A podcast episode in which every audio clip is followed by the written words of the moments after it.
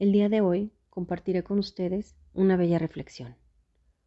Un ratón, mirando por un agujero de la pared, ve al granjero y a su esposa abrir un paquete.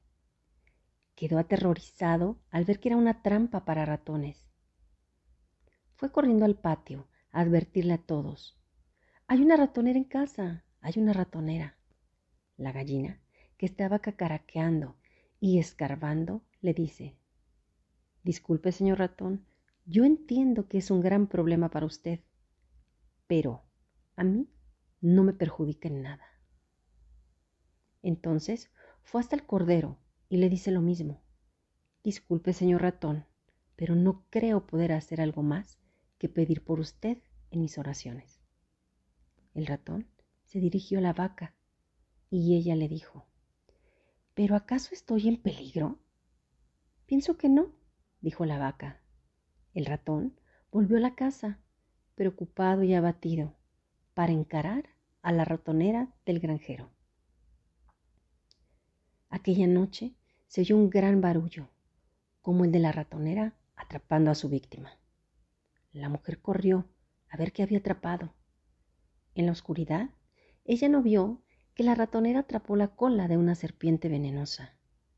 La serpiente veloz mordió a la mujer el granjero la llevó inmediatamente al hospital. Ella volvió con fiebre alta. El granjero, para reconfortarla, le preparó una nutritiva sopa. Agarró el cuchillo y fue a buscar el ingrediente principal, la gallina. Como la mujer no mejoró, los amigos y vecinos fueron a visitarlos. El granjero mató al cordero para alimentarlos. La mujer no mejoró y murió. El esposo vendió la vaca al matadero para cubrir los gastos del funeral.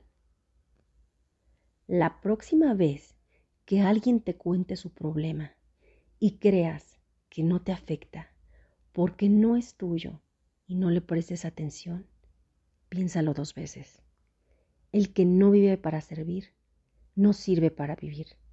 El mundo no anda mal por la maldad de los malos, sino por la apatía de los buenos. Así que cuando alguien necesite de ti por sus problemas, tiéndele la mano o dale una palabra de aliento. De autor desconocido.